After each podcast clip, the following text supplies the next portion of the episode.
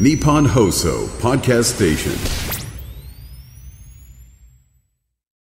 はい、えー、と、まだ誕生メールは届いていないので、タイミング的にねさすがにね、10月の20日の段階にうん送ってくる人はいなかったですね。 そうですねねちょうどね1ヶ月みたいな感覚でしょうからそうですね。で、じゃあ10月の19日にいただいたメールを、おラジオ一つネ前じゃーム、んはい、夏美さん、夏美さん、夏美さ夏美んさんどっちかなですかね。うんえー吉田さん、中村さん、こん、こん、んんち は。こんにちはじゃないんだ。こんちは、うんえー10月9日10日と、えー、阿寒湖のアイヌコタンで開催されたマリモ祭りに行ってきました。いいですね。えーもともとこの時期に秋の豊穣祈願を行っていたようですが、えー昭和頃からマリモを迎え放流する行事になっていたんです。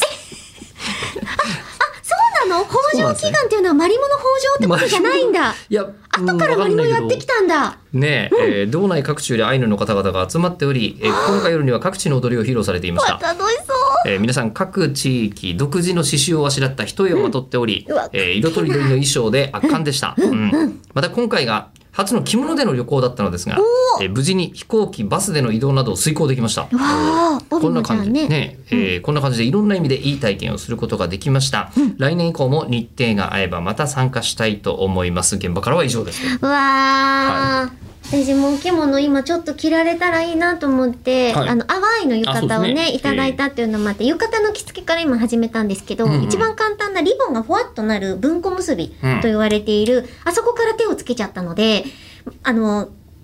前で結ぶじゃないですかでその後帯を後ろにぐるぐるぐるって半回転させると、もうどこの背もたれにもいけない。あそういうもんなんだね、なるほどお太ね鼓となか、るあほとどねは、えっと、角あー覚悟帯角帯そうそうそう覚悟男帯って性のまあ浪男性人はそうで結すびとか、えええみたいなああいう感激に向いているものにしないとえな歌るほどね舞伎とかもし見に行ったらちょっとあの前のめってますよって言われちゃうから、なるほどね。ああ、でも確かあれ、声優さんも割と、なんかあの同世代の方々、割とあの着物着たりしてませんか。あ多いですねですよね。うん、ちょっとした私はないですけど式典みたいなものとかがあええったりするときに、ワンピースだったりドレスだったりっていうよりもじゃあって言ってお着物を選ばれる方うんうがん少しずつ増えてたりとか文も化すでするよね、やのっぱりでね。いいですね。浴浴衣1個着られるようになるとええ。楽しいってなってああ。確かに私もあの。なんですかね、お知見にいたんで、うんうんええ和服着付け日常ダでッすシよュねできますからね、ええで日常どころか我々はあの格好でポストの上に登って、 そこで座布団の上に座って落語やったりしますから